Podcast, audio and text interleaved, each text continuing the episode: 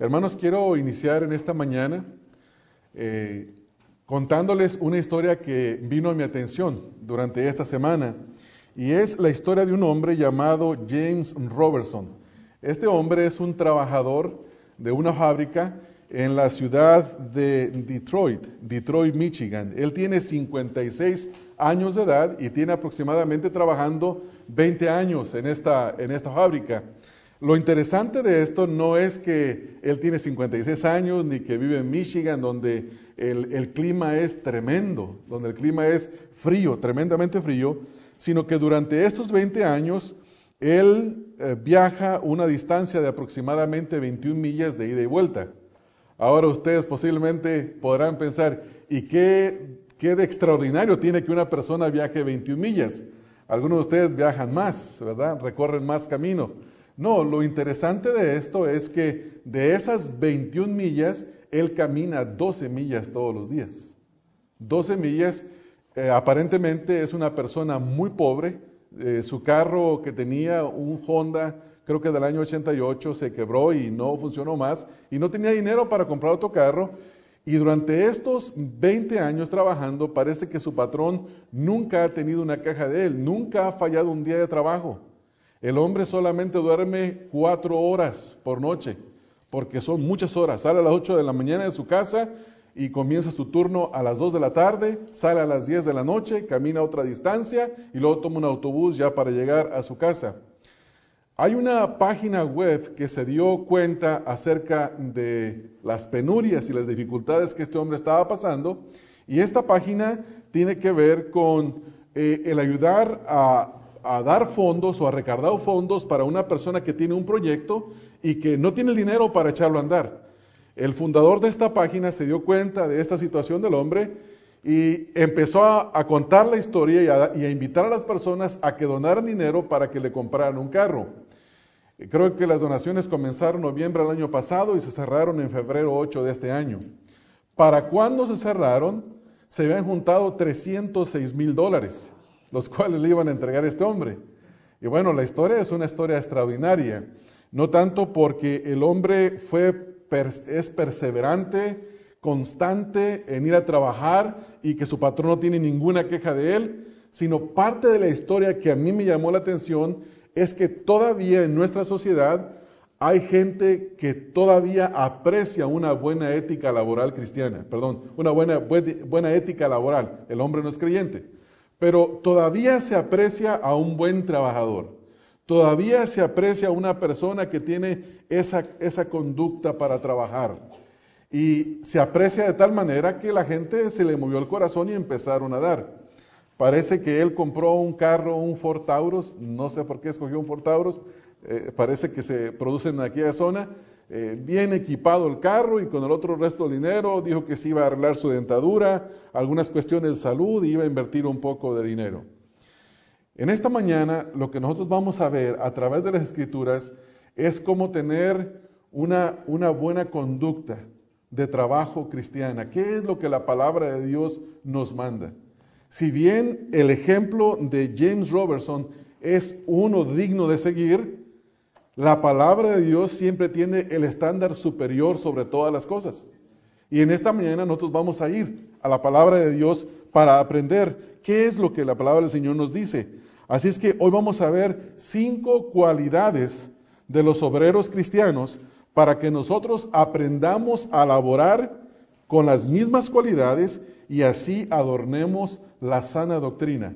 Así es que vamos a ver cinco cualidades del obrero cristiano para que nosotros aprendamos a laborar o a trabajar o a ser trabajadores que tienen estas cualidades y de esta manera nosotros adornemos la palabra del Señor. Estas cinco cualidades se encuentran en Tito capítulo número 2 versículos 9 al 10. Y la primera está en el versículo número 9, la cual es el obrero cristiano es obediente.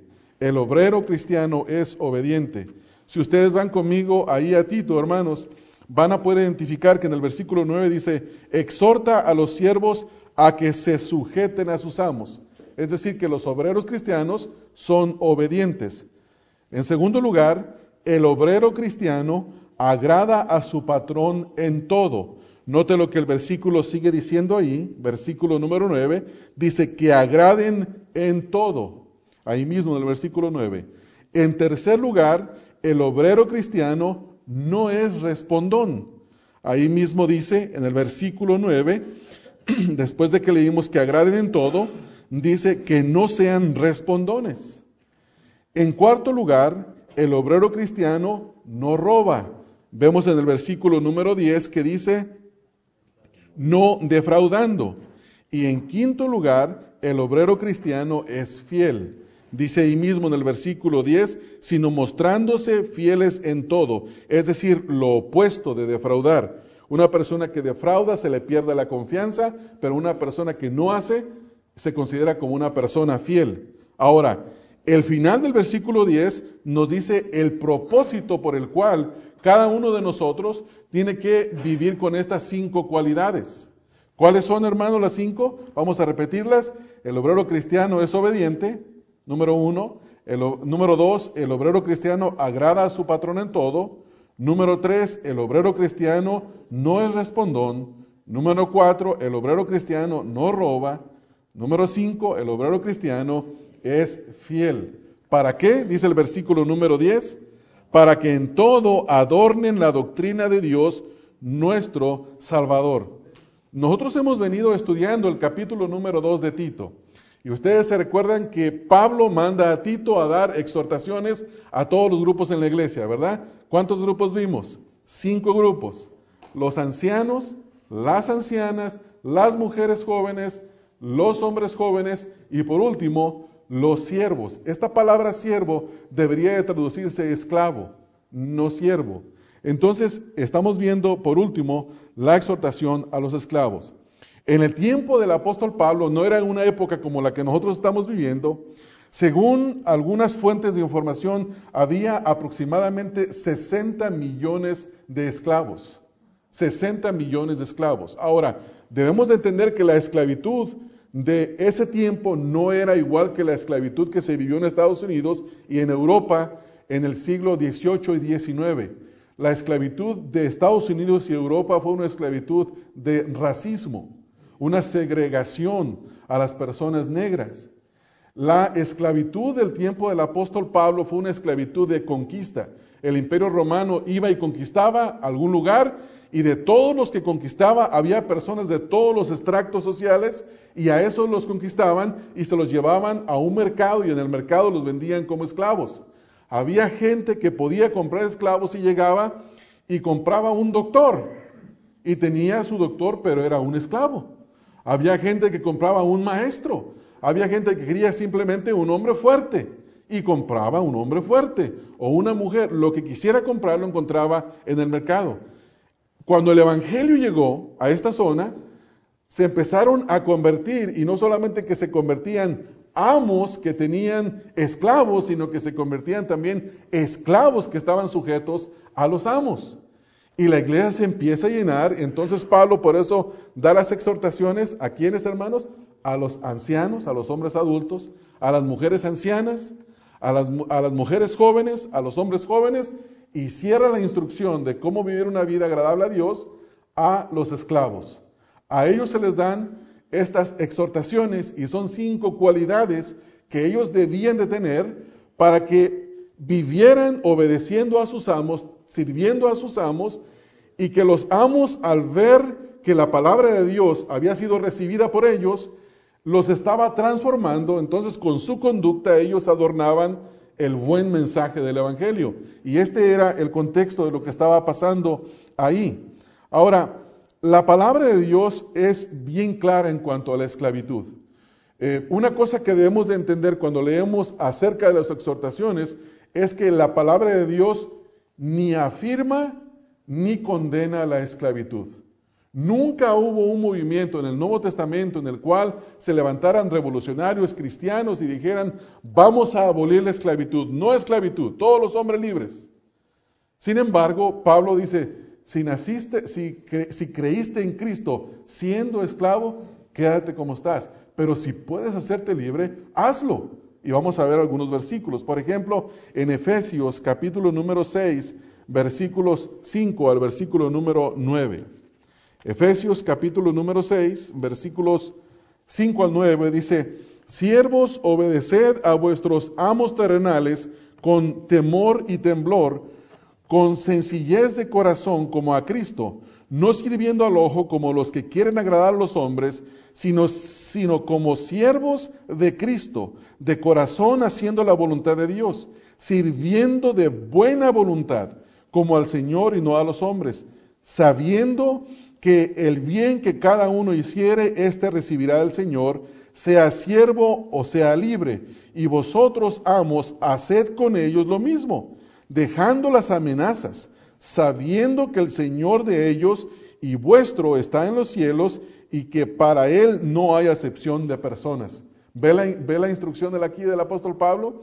Hay exhortaciones tanto como para los amos como para los esclavos y les dice que cada uno de ellos debe de conducirse bien como es digno del Evangelio, sabiendo que el Señor va a juzgar a los amos y va a juzgar a los esclavos.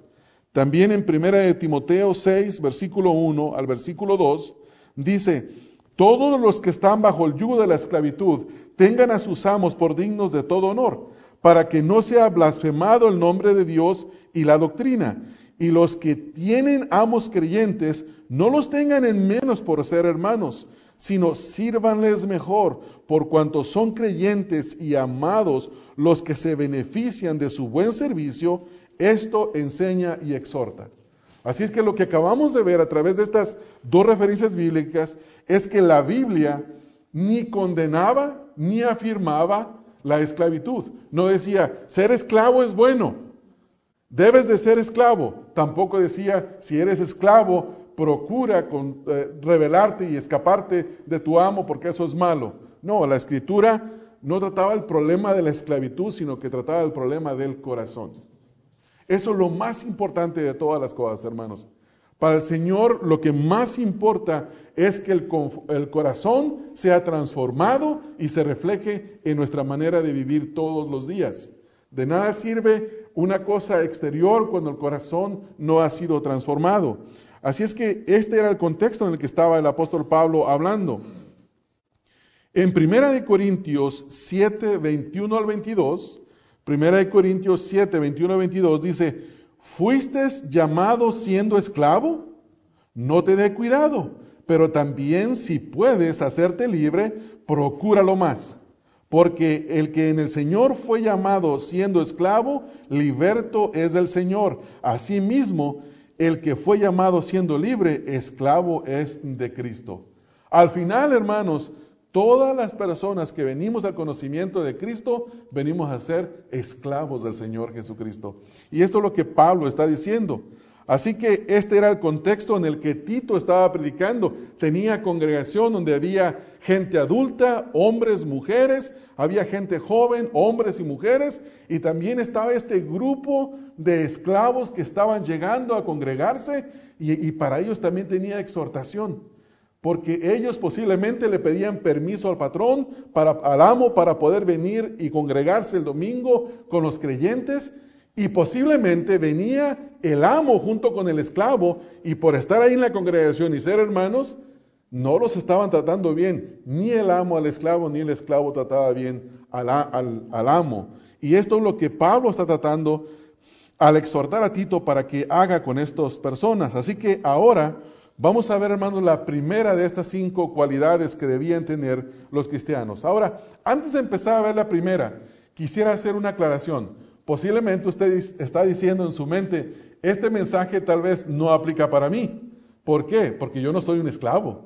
Aquí no vivimos en una sociedad de esclavitud. No, eso es cierto. Sin embargo, aquí la enseñanza, la aplicación de la enseñanza es la ética de laborar.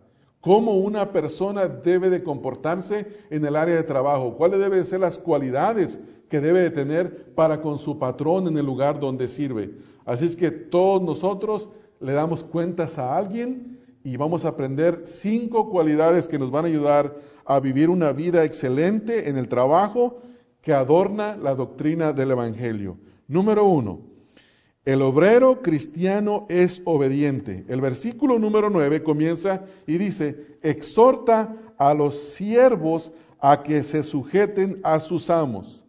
Así es que lo que Pablo está diciendo es que la primera exhortación era a los siervos. Mencioné hace un momento que la palabra siervo aquí es la palabra esclavo. Si usted tiene una Biblia de la nueva versión internacional, así se traduce, esclavo. ¿Quién era un esclavo? Era una persona que legalmente era propiedad de otra persona y cuyo sustento entero y propósito estaba determinado por su amo. O sea que los esclavos le pertenecían a otro. Los esclavos eh, en su vida eran alimentados por su amo. Su propósito no existía tal cosa como en el día de hoy que le dicen a las personas, Sueña, ten sueños grandes para que cumplas el propósito de tu vida. Cuéntele eso a los, a los, esclavos de ese tiempo. Eh, el libro de Rick Warren de 40 días con propósito no hubiera pegado en esta sociedad, porque hubieran dicho los esclavos, ¿sí? ¿Yo qué? ¿Qué es lo que va a hacer en mi vida? Bueno, ellos tenían que aprender a vivir como la escritura les estaba mandando. Así es que estos esclavos que no eran dueños de sí mismos, sino que le pertenecían a otros, debían de vivir aprendiendo en primer lugar a sujetarse, a sujetarse. Dice Pablo aquí que ellos tenían que vivir como hermanos. Exhorta a los siervos a que se sujeten a sus amos. La palabra que el apóstol Pablo utiliza aquí, sujetarse, es ponerse bajo la autoridad de otro. Lo que el otro dice es lo que el que se había sujetado tenía que hacer. Ellos estaban bajo su autoridad. Ellos no podían terminar sus labores y decir, bueno, ahora voy a pasar toda una tarde libre, voy a pasar tiempo conmigo mismo. No, ellos no tenían tiempo para eso. Terminaban una cosa, enseguida tenían que hacer otra, y al terminar esa otra, iban con su amo y le decían, mi amo, ¿qué quiere ahora usted que yo haga? Y ellos vivían para sus amos. Ellos tenían que vivir para sus amos. Sin embargo, cuando ellos venían a la iglesia, el apóstol Pablo o Tito, no, los, no les decían, pobrecitos, ustedes que son esclavos. No, les dice, ustedes que son esclavos tienen un trabajo en el reino del Señor. Y su trabajo es adornar con su obediencia la doctrina cristiana, el Evangelio. Tenían que adornarlo, tenían que vivir de tal manera que el Señor era honrado y era glorificado. Así que Tito debía de exhortarlos a ellos. La palabra exhortar, nosotros la estudiamos anteriormente porque se menciona en los versículos anteriores, especialmente en el versículo 6 y en el versículo 15, vemos la palabra exhortar y es, es estar junto con alguien para hacerle ver una situación y provocarlo a hacer un cambio. Esto quiere decir, hermanos, que la implicación aquí es que había algunos esclavos que no eran obedientes. Y los amos estaban quejando. Y el resultado era que decían, mira, y dice que es cristiano y que la palabra lo está transformando. Y este es el problema que estaban teniendo. Así es que esta enseñanza del sujetarse no solamente era para los esclavos, hermanos. También la enseñanza de sujetarse es para cada uno de nosotros. Hoy en día todos debemos de sujetarnos. Todos vivimos bajo una estructura de autoridad y de sumisión. Tenemos las autoridades gubernamentales, tenemos la autoridad eh, cívica, tenemos la autoridad de las escuelas, tenemos las autoridades en los hogares, tenemos la autoridad en la iglesia y todos debemos de aprender ese orden porque ese es el orden que Dios ha establecido.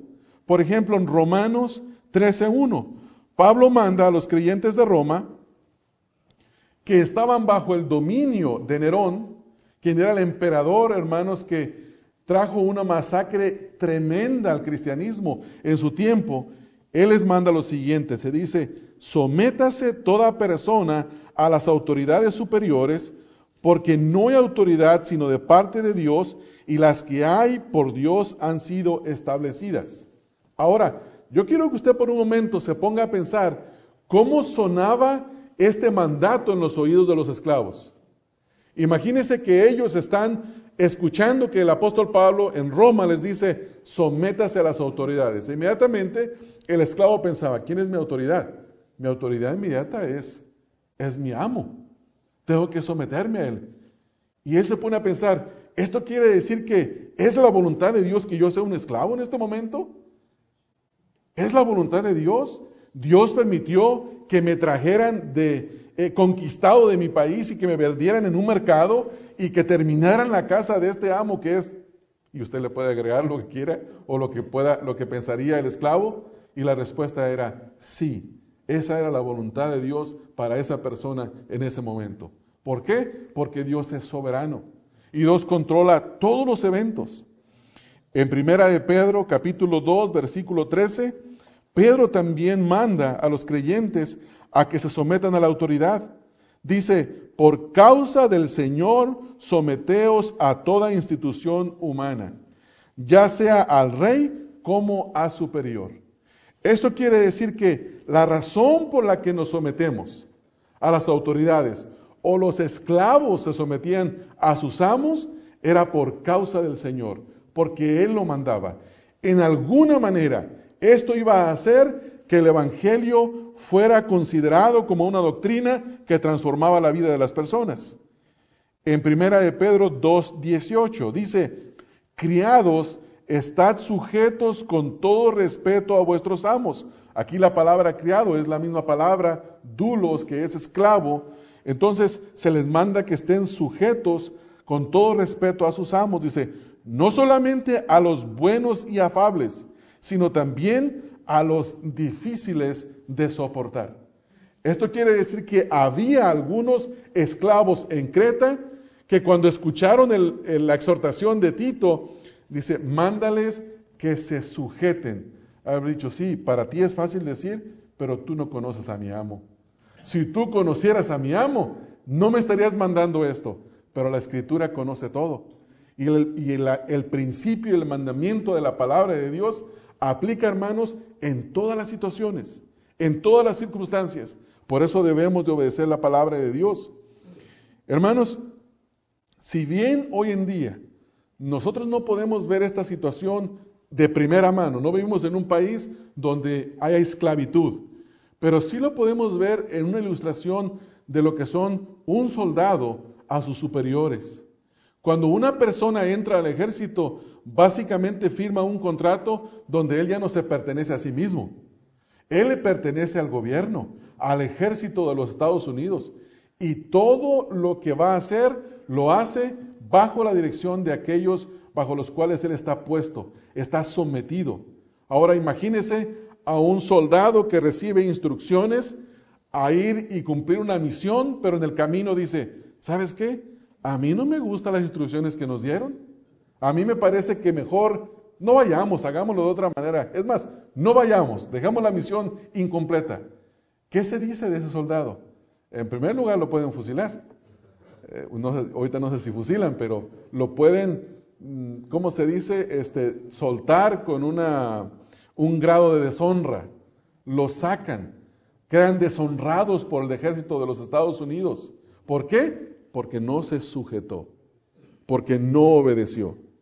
Así que hermanos, nosotros de igual manera que estos esclavos tenemos el mandato de obedecer a nuestros patrones. Cada uno de nosotros el día de mañana comienza sus días laborales, ¿no es así? Y tiene algunos un patrón que es insoportable. Tiene otro una patrona que es insoportable. Tiene una situación que es insoportable. Ahora, Alguien puede estar trabajando en la jardinería, como yo trabajé por muchos años, y puede decir, yo no tengo patrón, soy mi propio patrón. No, usted tiene más patrones, porque tiene que agradar a más personas. Y así es, trabajamos todos para alguien. Entonces tenemos que obedecer. La clave es la obediencia, no importa cómo son ellos. Y nuestra obediencia nos hace estar bien en primer lugar con nuestro Señor. Estamos agradando al Señor por causa del Señor lo agradamos. Así es que esto es lo que se nos manda a nosotros, hermanos. Déjeme hacerle algunas preguntas. ¿Se está usted sometiendo a su trabajo, a su patrón? ¿Está bajo la sujeción del patrón? ¿Haces lo que te da la gana o haces lo que tu patrón te manda? Es una buena pregunta para pensar en ella.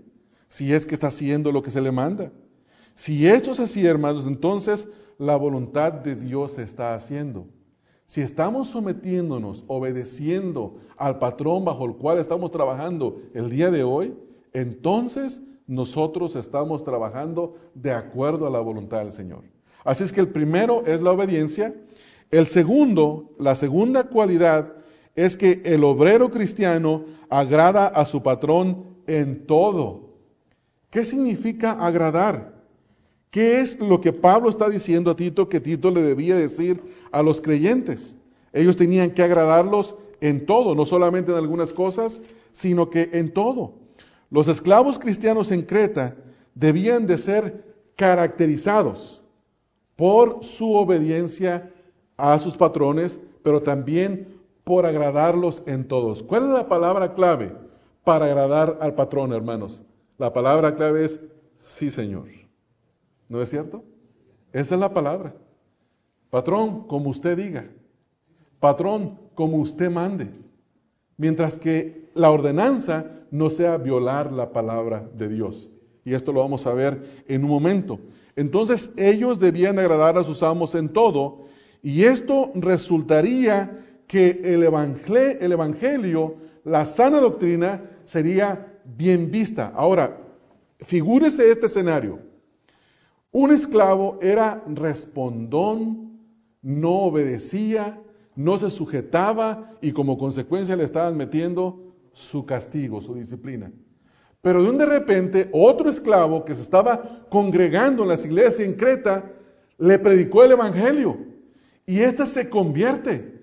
Y un de repente, después de su conversión, el amo notó que lo estaba obedeciendo. Notó que lo estaba agradando en todo. Notó que estaba, ya no lo defraudaba. Entonces, ¿cuál era la actitud normal de un amo? Era, sigue yendo, porque te está transformando lo que estás escuchando. Y algunos de ellos llegaban a creer, llegaban a creer a tal punto que decían, lo que este hombre ha creído lo ha transformado y esa transformación también yo la quiero para mí. Así es que la palabra que Pablo está utilizando aquí una vez más en el versículo número 9, donde dice, en primer lugar, que, que se sujeten a sus amos, en segundo lugar, que agraden. Esta palabra tiene que ver con satisfacción. La, actitud que tenía un amo para con el esclavo es que estaba satisfecho con el trabajo de él. La palabra que Pablo ah, utiliza aquí, satisfacción, satisfacción, perdón, es una palabra que tiene que ver con el provocar en alguien, el provocar en alguien gozo y felicidad por el resultado de un trabajo. Ellos debían de ser agradables en sus actitudes y sus palabras, sus pensamientos, sus relaciones y trabajo, y así agradarían a sus amos en todo, en todo. Buscarían cómo agradarlos, cómo hacerlo. Una forma en la que nosotros podemos ver esto, hermanos, es en que el agradar a los superiores, al, al que está sobre nosotros, es hacer lo que nos mandó hacer cuando Él nos mandó hacerlo y de la manera en la que se nos mandó hacerlo. ¿No es así? Y en ese momento va a provocarle una satisfacción. Lo va a agradar en todo. Si el amo les daba una orden, el esclavo tenía que obedecer lo que se le mandó hacer, cuando se le mandó hacerlo y de la forma en que se le mandó hacer, y esto iba a producir en los patrones, en los amos, satisfacción. Y esto es lo que Pablo está diciendo.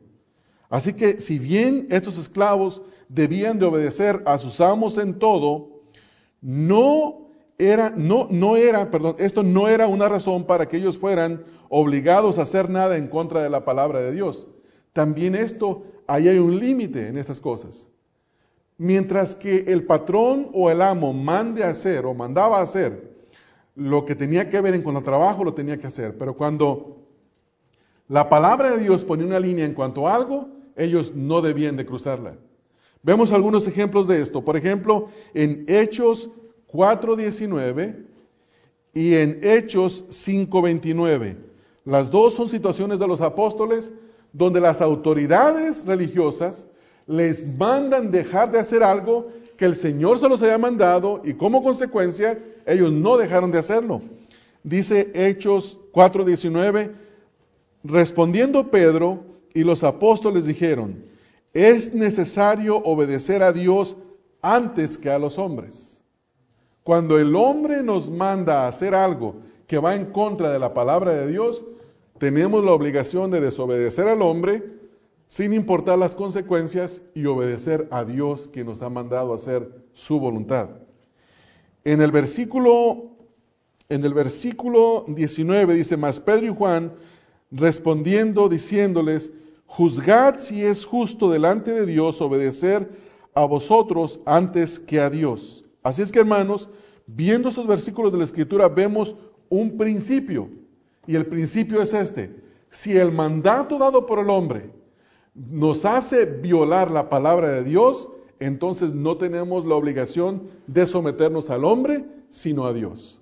Eso es lo que nosotros debemos de hacer. Así es que hermanos, ellos tenían que agradar a sus patrones en todo. Un buen obrero cristiano, en primer lugar, ¿qué hace hermanos? Obedece y en segundo lugar, ¿qué más? Agrada a su patrón en todo. Agrada a su patrón en todo. ¿Está usted agradando a su empleador? ¿Está contento? ¿Mañana lo va a ver su empleador con gozo? ¿O le va a poner una mala cara porque usted lo tiene insatisfecho con su trabajo? ¿Le pide su patrón hacer cosas que violan la ley de Dios y la ley del hombre? Si es así, usted no tiene ninguna obligación de obedecer. Ninguna obligación. Puede persuadirlo, a que no le pida hacer eso porque la palabra de Dios le manda no hacerlo. Y esto es lo que ellos debían de hacer. En tercer lugar, en tercer lugar, ya hemos visto que hay que ser obedientes.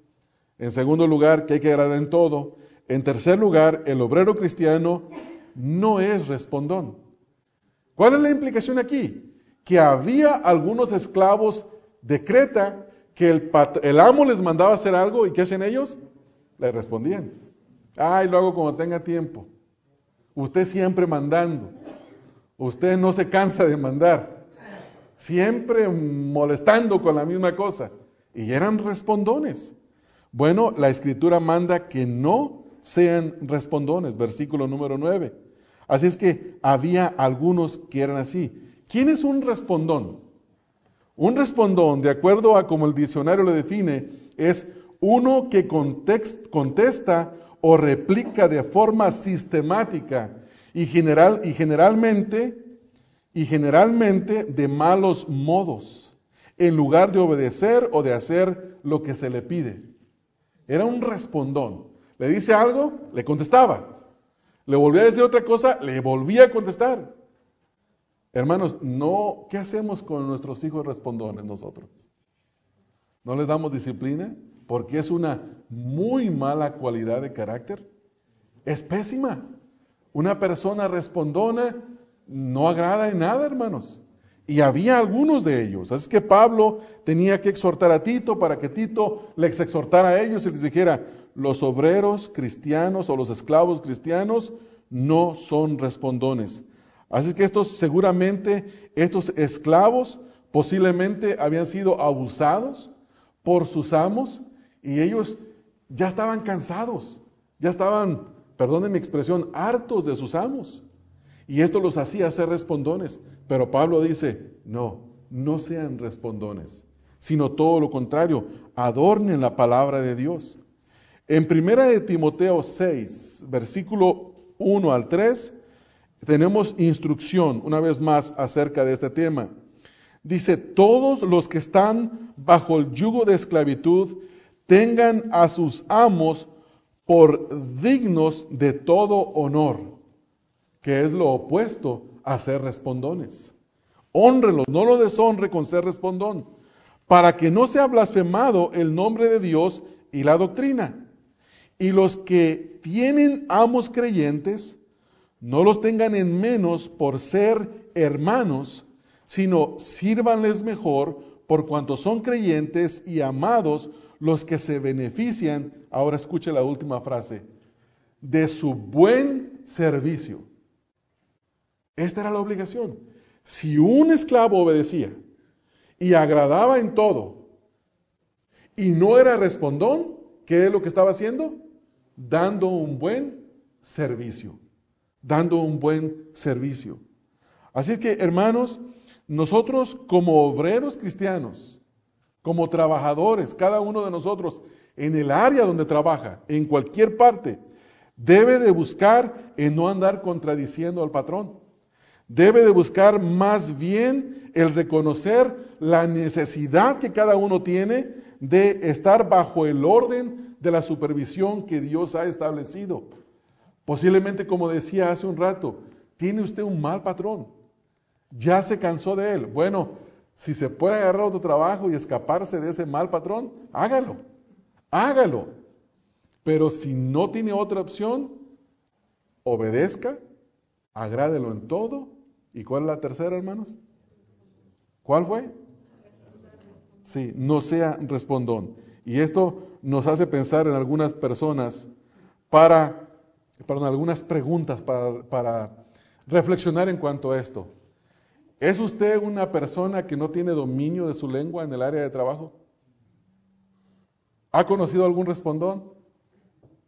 ¿Ha sido usted mismo un respondón? Posiblemente. Posiblemente. Uno tiene que, examinarse. ¿Estás llegando al punto que contradices a tu patrón constantemente? Si es así, tiene que parar mañana inmediatamente. Mañana. Y tiene que ir con el patrón y decir, patrón, perdóneme porque yo soy un respondón para con usted. Y he aprendido, aprendí de la palabra de Dios que yo no debo de ser un respondón. Pero quizás el diablo le vaya a susurrar en su oído en este momento, le diga, es que si tú vas y le dices eso, él lo va a ver como una debilidad y se va a aprovechar de ti. ¿Verdad que esa es la lógica humana? Esa es la lógica humana. Pero no, hermanos, el camino hacia arriba es el camino hacia abajo. Con el Señor las cosas muchas veces son contrarios a lo que nosotros pensamos. Hay que ser obedientes, hay que agradar en todo, no hay que ser respondones y el Señor se va a glorificar y va a hacer lo que Él quiera hacer en el área de trabajo. Así es que hermanos, ahora en cuarto lugar, el obrero cristiano no roba, dice el versículo, no defraudando. Seguramente que muchos esclavos en Creta estaban diciendo, mira, se juntaban, yo no sé si eh, tenían todos un lugar donde todos estaban juntos, dormían juntos en algún lugar, aparte de la casa del amo, y se juntaban y dijiste, oye, no sé qué nombres tendrían, pero el que sea, oye, ¿qué te pareció la comida que nos dieron ahora? No, otra vez arroz. ¿Ya viste que cada día le están disminuyendo a la porción? Y empezaban posiblemente a, a ver qué hacían. Oye, dijo, no nos dan ni para comer. Bueno, lo que vamos a hacer ahora es que cuando nos manden a traer el arroz, vamos a apartar una cantidad para nosotros y nos la comemos todos aquí juntos cuando el patrón no se dé cuenta. Posiblemente estaban siendo maltratados. Y ese maltrato los estaba provocando a robarle a los patrones. Eh, le podían robar moneda, le podían robar eh, mercancía, le podían robar otras cosas y la palabra de Dios le prohibía a estos esclavos no hacerlo. No hacerlo. Esto es lo que dice el versículo, que no, que no defraudarán. La palabra defraudar, cuando nosotros la estudiamos, viene a nuestra mente como cometer un gran fraude. Hay gente que dice, no, yo no robo, lo que yo agarro eso es poquito. No, fulano ese sí defrauda. Miles de dólares está robando en su trabajo. No, hermanos. Esta palabra tiene que ver con extraer un poquito de lo que se me dio a mí a confiar. De tal manera que el patrón no se dé cuenta. En este caso, posiblemente los amos no se daban cuenta de que estaban siendo robados. Y los esclavos se estaban saliendo con la suya. Y decían que era en, el pensamiento de ellos, dicen, no, esto no tiene nada de malo. Pero Dios que conoce el corazón, les estaba dando la instrucción de que el amo no los veía, pero él sí los veía. Y tarde que temprano, hermanos, las cosas se descubren. Así que los esclavos cristianos debían de no envolverse en el hábito del robo. Ellos más bien debían de ganarse la confianza de sus amos al ser fieles. Note la siguiente frase con la que, termina el versículo número 10. Dice, no defraudando, ¿y qué dice enseguida, hermanos? Sino mostrándose fieles en todo. Primer pregunta, ¿una persona que defrauda pierde la confianza? Por supuesto. Nadie le va a confiar. Pero una persona que no defrauda, ¿qué es lo que se gana? La confianza. Es conocido como una persona fiel. Por eso es que era esta ordenanza, para que una cosa fuera con la otra. Hay un ejemplo en la escritura donde se usa la misma palabra defraudar en un pasaje en Hechos 5, y ustedes lo conocen todos. Es donde ocurre el primer, la primer muerte en la iglesia. Y no por causa de la persecución, sino porque el Espíritu Santo le quitó la vida a un hombre y una mujer que defraudaron a los apóstoles. Es la misma palabra. Y me refiero a Hechos 5, versículo 1 al versículo número 6, donde un hombre y una mujer llamados Ananías y Zafira defraudaron a los apóstoles. Se usa dos veces la palabra sustraer pero es la misma palabra que Pablo está utilizando aquí en Tito. Dice, pero cierto hombre llamado Ananías, con Zafira su mujer, vendió una heredad, ¿y qué dice el versículo 2, hermanos? Y sustrayendo, defraudando, sustrayendo del precio, sabiéndolo también su mujer, trayéndolo, trayendo solo una parte, lo puso a los pies de los apóstoles y dijo Pedro, Ananías, ¿por qué llenó Satanás tu corazón para que mintieses al Espíritu Santo y sustrajeses del precio de la heredad, reteniéndola? ¿No se te quedaba a ti y vendida? ¿No estaba en tu poder? ¿Por qué pusiste esto en tu corazón? No has mentido a los hombres, sino a Dios. Y si aplicamos este pasaje a lo que Pablo está diciendo, cuando los empleados defraudaban a sus patrones, no defraudaban a sus amos, sino a quién, hermanos? A Dios. Defraudar al prójimo es defraudar a Dios. No más que nosotros no lo vemos así. Pero la escritura nos lo muestra claramente. Dice el versículo ahí mismo, ¿en qué versículo nos quedamos, hermanos? 5, ¿verdad? Ahora, leemos el 5. Al oír Ananías estas palabras, cayó y expiró. Y vino un gran temor sobre todos los que oyeron. Y levantándose los jóvenes, lo envolvieron y sacándolo, lo sepultaron. Cuando nosotros leemos el resto de la historia, sabemos que lo mismo le aconteció a la esposa. Entonces, vemos un caso de defraudar. Este hombre y esta mujer defraudaron a los apóstoles. Y por defraudar a los apóstoles, defraudaron a Dios. Así los esclavos estaban trabajando bajo la soberanía de Dios, con ese amo, aunque fuera un mal amo, y estar bajo ellos, sin embargo, no estaban bajo el amo, sino que estaban bajo quién, hermanos? Bajo Dios. Y al no obedecer al amo, desobedecían a Dios. Al no agradar al amo, no agradaban a Dios. Al no, al defraudar al amo, defraudaban a Dios. Al no ser fieles al amo, no eran fieles a Dios. Y esto, hermano, nos hace pensar en que cuando el amo daba la espalda a esos esclavos, estos esclavos defraudaban sus amos. Un escritor, eh, comentarista bíblico llamado William Hendrickson escribe lo siguiente, dice, cuando el amo daba vuelta a la espalda, con frecuencia se cometían pequeños hurtos. La defraudación o robo por el cual el esclavo retiene o retenía secretamente una parte de lo que pertenecía a su amo, no se debe excusar diciendo, esto es posiblemente la forma en la que ellos reaccionaban, y decían, el amo me debe mucho más que esto, porque me ha quitado la libertad y me está robando las fuerzas y los talentos sin una adecuada compensación. Y este puede ser un razonamiento lógico para nosotros hoy en día, ¿no es así? Así lo podemos ver. Pero sin embargo, la palabra de Dios nos manda que si el sueldo es malo, podemos ir a apelar al patrón que nos dé un aumento. Si no nos da un aumento, podemos buscar otro trabajo. Si no podemos buscar otro trabajo, esa es la voluntad de Dios para nosotros, hermanos. Esa es la voluntad de Dios, al menos temporalmente. Así que, hermanos, sin lugar a dudas, nosotros también vivimos en un sistema laboral donde hay mucha injusticia, ¿no es así?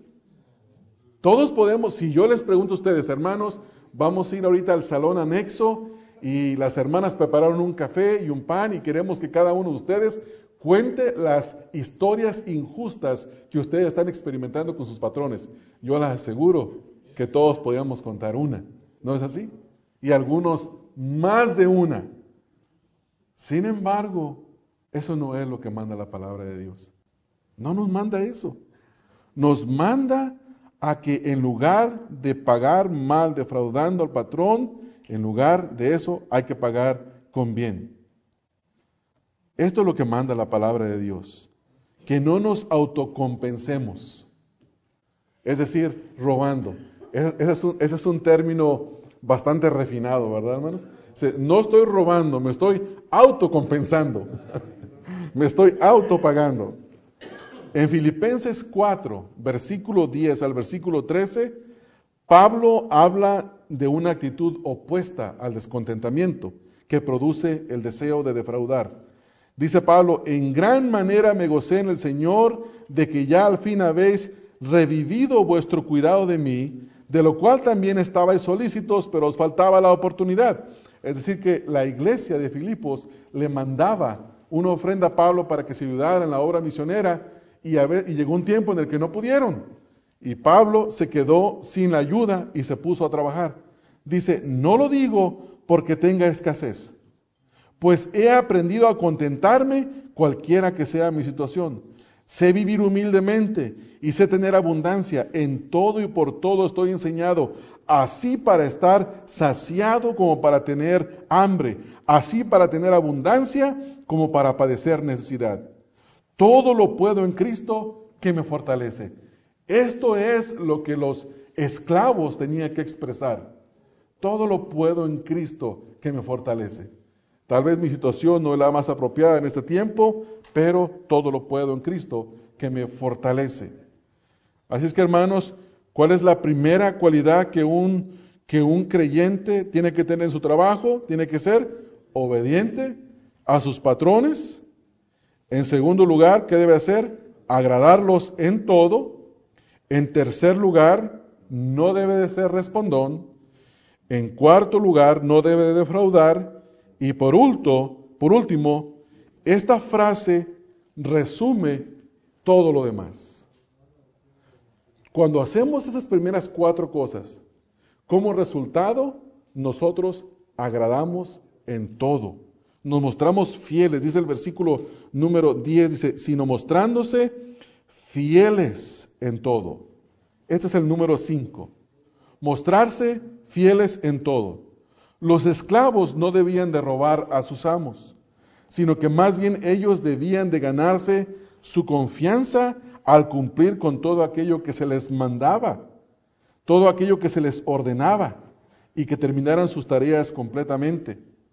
Aquí Pablo usa una palabra que significa que alguien ha ganado la confiabilidad de otro por el cumplimiento, por el cumplimiento de promesas y obligaciones que se hicieron en el pasado. Cuando los amos llegaban al punto de que sus patrones les confiaban todo, ya les confiaban, les habían ganado la confianza, es porque ellos habían creado una reputación de que, de que ellos se sentían contentos. Decían, no puedo creer que me desobedezca, no puedo creer que, sea un que no, no respondón, no me puede defraudar porque es un hombre fiel al que se le puede confiar. En el libro de Hechos 27, versículo 1 al 3, nosotros vemos esta cualidad en la vida de Pablo. Pablo es llevado prisionero a Roma y mire lo que pasa en este viaje. en este viaje donde Pablo es llevado prisionero a Roma en un barco. Dice el versículo número uno, cuando se decidió que habíamos de navegar para Italia, entregaron a Pablo, aquí está hablando Lucas de esto, entregaron a Pablo y algunos otros presos a un centurión llamado Julio de la compañía Augusta. Vamos a empezar por partes. A Pablo lo toman y lo entregan junto con un grupo de qué? De presos, no de turistas, hermanos, ¿verdad? Presos. Y se lo entregan a un centurión. Un centurión era un soldado romano que tenía una guardia, algunos dicen que 100 soldados, otros dicen que más, pero tenía a un grupo a su cargo y ese grupo estaba custodiando la nave, el barco. Pero yo quiero que note lo siguiente. Algo pasó en ese viaje. Los viajes ahí no eran como usted se va hoy a México y en cuántas horas llega en avión. Tres horas, tres horas y media, depende de qué parte de México va. Va a otra parte del mundo, en 14 horas usted está allá, dependiendo de las distancias. En aquel tiempo se navegaba por meses. Entonces Pablo tuvo la oportunidad de mostrar una cualidad, de ser fiel en todo. Note el versículo 2, y embarcándonos en una nave adramitena que iba a tocar los puertos de Asia, zarpamos estando con nosotros Aristarco, macedonio de Tesalónica, y escucha el versículo número 3. Al otro día llegamos a Sidón y Julio, este es el, jefe de la guardia, tratando humanamente a Pablo, le permitió que fuese a los amigos para ser atendido por ellos. ¿Qué pasó con Pablo, hermanos? ¿Qué mostró Pablo? Que era un hombre digno de confianza. Se ganó la confianza de este hombre. Y de esto es de lo que está hablando Pablo. Pablo está diciendo que los amos debían de ver a sus esclavos como dignos de confianza, como fieles en todo, que no tuvieran desconfianza de ellos. Y esta es la cualidad número cinco de la cual estamos hablando ahora acerca de, de, los, de los esclavos que debían de poseer, de nosotros que debemos de tener cuando trabajamos. El obrero cristiano, hermanos, debe demostrarse fiel en todo. Posiblemente usted tenga muchos problemas en su trabajo el día de hoy. ¿No es así? Pero si usted se muestra fiel en todo, terminará ganándose el respeto de todos, hermanos. Solo dele, tiempo a las cosas. Hay que tener paciencia en el trabajo. Y finalmente se va a ganar el respeto de todos, tanto del patrón como de los compañeros de trabajo, porque tuvo estas cualidades en su trabajo. Hermano, si somos conocidos por nuestra fidelidad, entonces estamos dando gloria a Dios. Tu patrón puede depender de ti el día de mañana. Así es que nosotros hemos aprendido en esta mañana estas cinco cualidades que en primer lugar nos van a traer el que el Señor esté agradado con nosotros. En segundo lugar, en que la doctrina del Evangelio sea adornada. Note la palabra que encontramos aquí en el versículo número 10. Pablo dice, ¿para qué? Acuérdense que esta frase se repite tres veces en el, en el capítulo, la vimos, y se refiere al propósito de. ¿Cuál es el propósito? ¿Cuál es el propósito principal de que un siervo sea obediente, agrade en todo, no sea respondón, no defraude y se muestre fiel en todo? que le saquen una fotografía y le peguen en la pared y digan empleado del mes. No, ese no es el propósito principal. Ese es un subproducto. Pero el propósito principal, Pablo lo da aquí. Dice, el versículo 10, dice, para que en todo adornen la doctrina de Dios nuestro Salvador. Usted ha visto la palabra, la palabra, eh, esta palabra que está aquí, adornar. Miren hermanos, aquí ahorita hay un adorno frente al púlpito, ¿lo vieron ahí abajo? Y también queremos poner otros acá para adornar acá. ¿Qué va a hacer eso para ustedes? ¿Les va a hacer estudiar la palabra de Dios con más ganas? No. Pero se va a ver bonito. ¿No es así? Se va a ver adornado. ¿Por qué la mujer se pone maquillaje en el rostro, hermanos? ¿Por qué se pone aretes? Hermanas, aquí hay muchas mujeres, digan, cuenten. Para adornarse, para verse mejor, ¿no es así? Para destacar la belleza que ya tienen.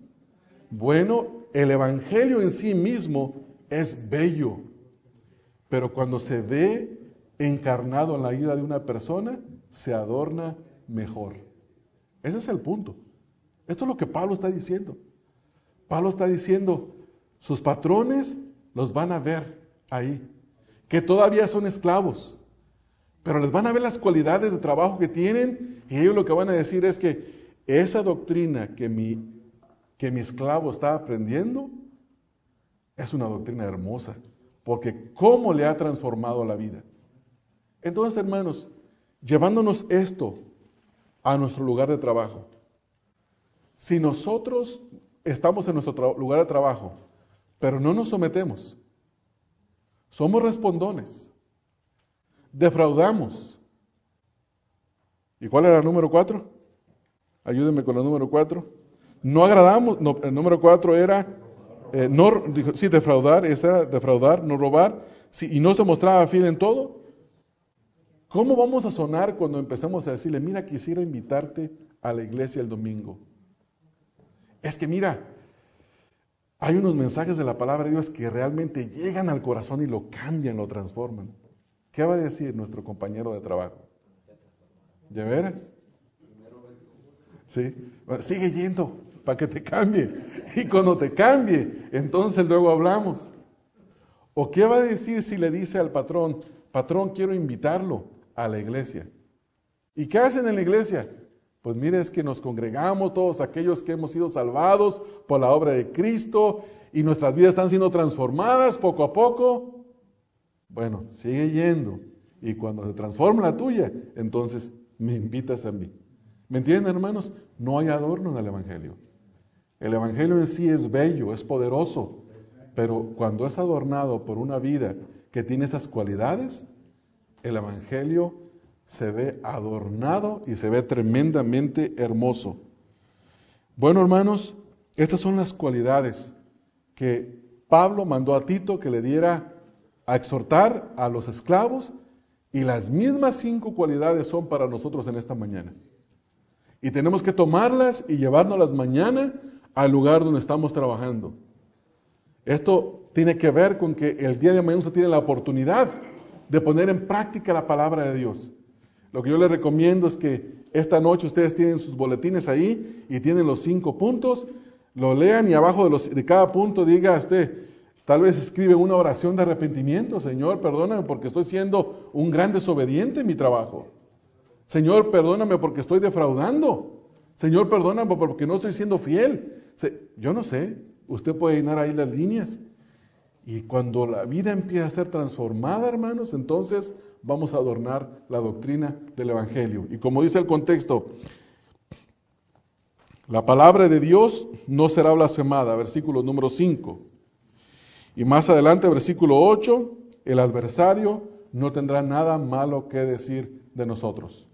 En conclusión, hermanos, las exhortaciones de Pablo a los cinco grupos en este capítulo número 2 y para nosotros a la iglesia en el día de hoy son con ese propósito. Primero, que la palabra de Dios no sea blasfemada.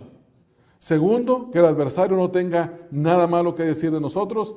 Y tercero, que adornemos la doctrina del Evangelio con nuestras vidas, para que se muestre que verdaderamente la gracia de Dios se ha manifestando, se ha manifestado a todos los hombres.